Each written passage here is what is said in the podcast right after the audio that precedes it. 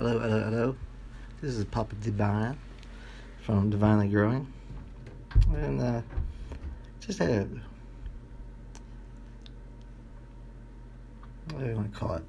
A vision or no, a message. It's just a message from the Lord. And it's about these vaccines. And I know there's a lot of mRNA vaccines out there. And uh,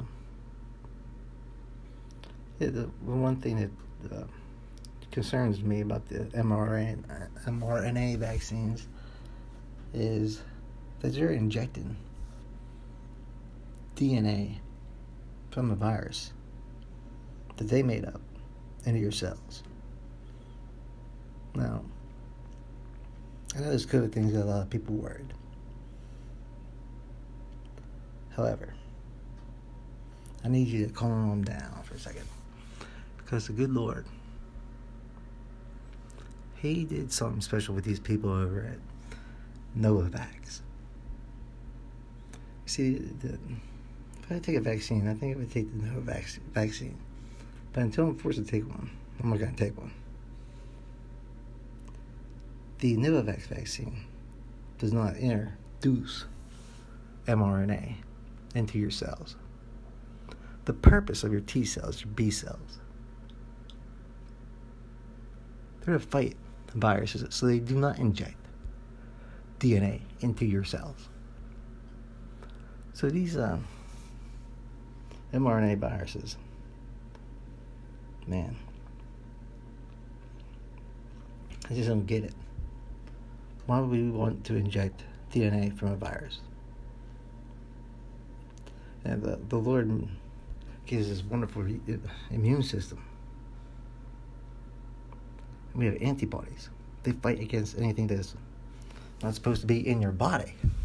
Now, the devil goes and dupes you, and uh, says that the virus produces antigens, and gens is kind of a duping word.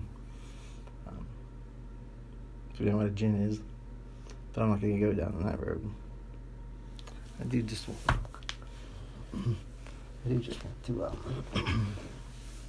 just to mention yeah, when it comes to viruses, just do your homework and uh,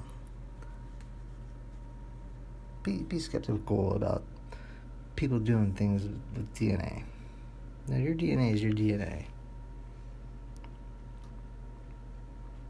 That's about all I gotta say is yeah. The, um, if I had to take one right now, it'd be the uh, Novavax because it's not introducing DNA.